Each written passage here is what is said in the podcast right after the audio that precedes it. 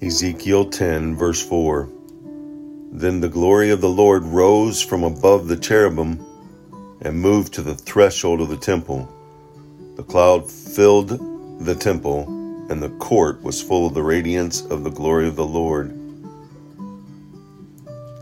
Ezekiel's prophecy is talking about God's glory departing from the temple.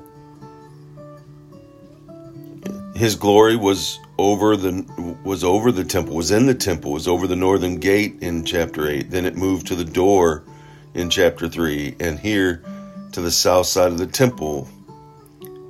Later to the eastern gate and finally the mountain east of the temple in chapter 11, which is probably the Mount of Olives. Because of the nation of Israel's sins, God's glory had departed the temple. God's perfect holiness demands judgment for sin. The cherubim are mighty angels, and the burning coals scattered over the city represent the purging of sin. For Jerusalem, this meant the destruction of all the people who blatantly sinned and refused to repent. Shortly after this prophecy, the Babylonians come and destroy Jerusalem by fire. In our own personal life, what are we hiding from God? What are we blatantly doing that we know is sin and have not come in agreement with God and gotten rid of? There are consequences for those. And just like God left the temple, he, he didn't leave the temple right away. He gave several chances. He went from the north gate to the south gate to the east gate and finally removed, there were chances to repent. There were chances to bring God back as the central focus. That vertical focus we need to have, we should have, and should desire. Have we elevated something else other than God in our own temple? Because we are God's temple. It's where the Holy Spirit resides. And we've pushed him so far to the side that he's struggling to have any say so in our life.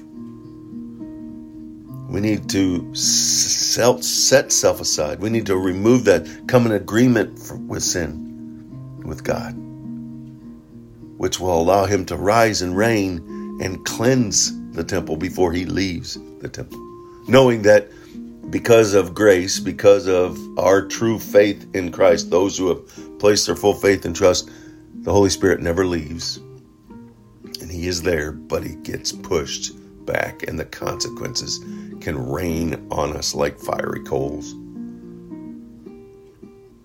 Let's allow the Spirit to reign,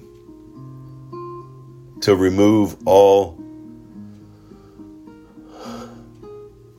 To remove all the doubts and fears and worries and sin.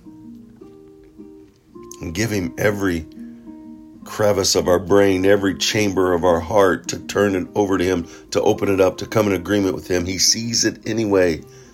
Let's allow Him to remove it so that He can be elevated and the holy, holy, holy Father God reigns in our life through His Spirit.